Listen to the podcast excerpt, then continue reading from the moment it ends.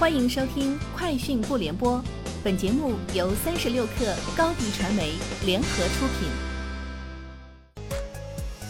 网络新商业领域全天最热消息，欢迎收听《快讯不联播》。今天是二零二零年八月二十号。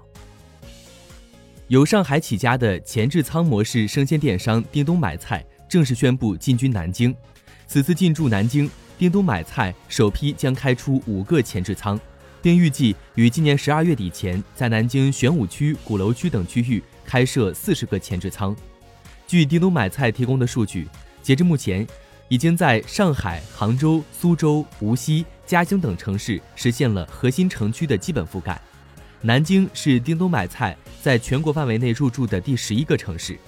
此前，其已于北京、上海、深圳等十个城市开设六百余家前置仓。第十九届 XCON 安全焦点信息安全技术峰会今天于北京举行。腾讯推出朱雀实验室，该实验室由腾讯安全平台部孵化，以期实战攻击技术研究和 AI 安全技术研究，以攻促防，守护腾讯业务及用户安全。三十六氪获悉，香港交易所昨天公布二零二零年中期业绩，公司实现收入及其他收益约八十七点八二亿港元。同比增长百分之二，创半年度新高。股东应占溢利五十二点三三亿港元，同比增长百分之一。期内上市新股数量排名全球第二，首次公开招股集资额列全球第三。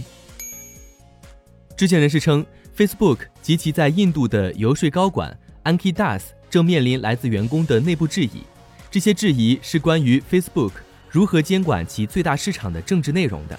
这些员工在公司内部平台上发布了公开信，在信中，他们要求 Facebook 在印度的政策团队应具备多元化的代表性。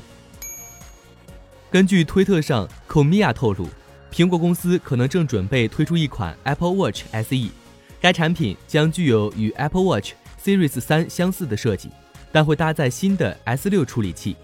此外，Apple Watch SE 还将拥有 16GB 的存储空间，支持蓝牙5.0。Apple Watch SE 将于二零二一年三月上市，价格与 Apple Watch Series 三差不多。据 MacRumors 报道，初创品牌 Onward Mobility 将成为黑莓品牌的第四代持牌人，并宣布黑莓将在二零二一年推出一款全新的五 G 智能手机，该机将支持五 G 网络，保留标志性的物理按键。此外，自二零二零年八月三十一号起。曾获得品牌授权的 TCL 通讯将不再出售黑莓品牌的移动设备。近日，特斯拉 CEO 马斯克在推特与网友互动时，透露出一些特斯拉电动超跑 Roadster 的最新消息。他表示，与普通汽车使用多个螺栓固定车轮不同，新超跑将使用类似 F1 赛车的单螺栓车轮，这将允许跑车快速拆装轮毂。另外，他还透露，Roadster。还将推出 SpaceX 套装，其中包含能提高车辆性能的冷风推进器。今年年初，马斯克曾称将在本年稍晚时候公布 Roadster 和卡车 Semi 的更多信息。以上就是今天节目的全部内容，明天见。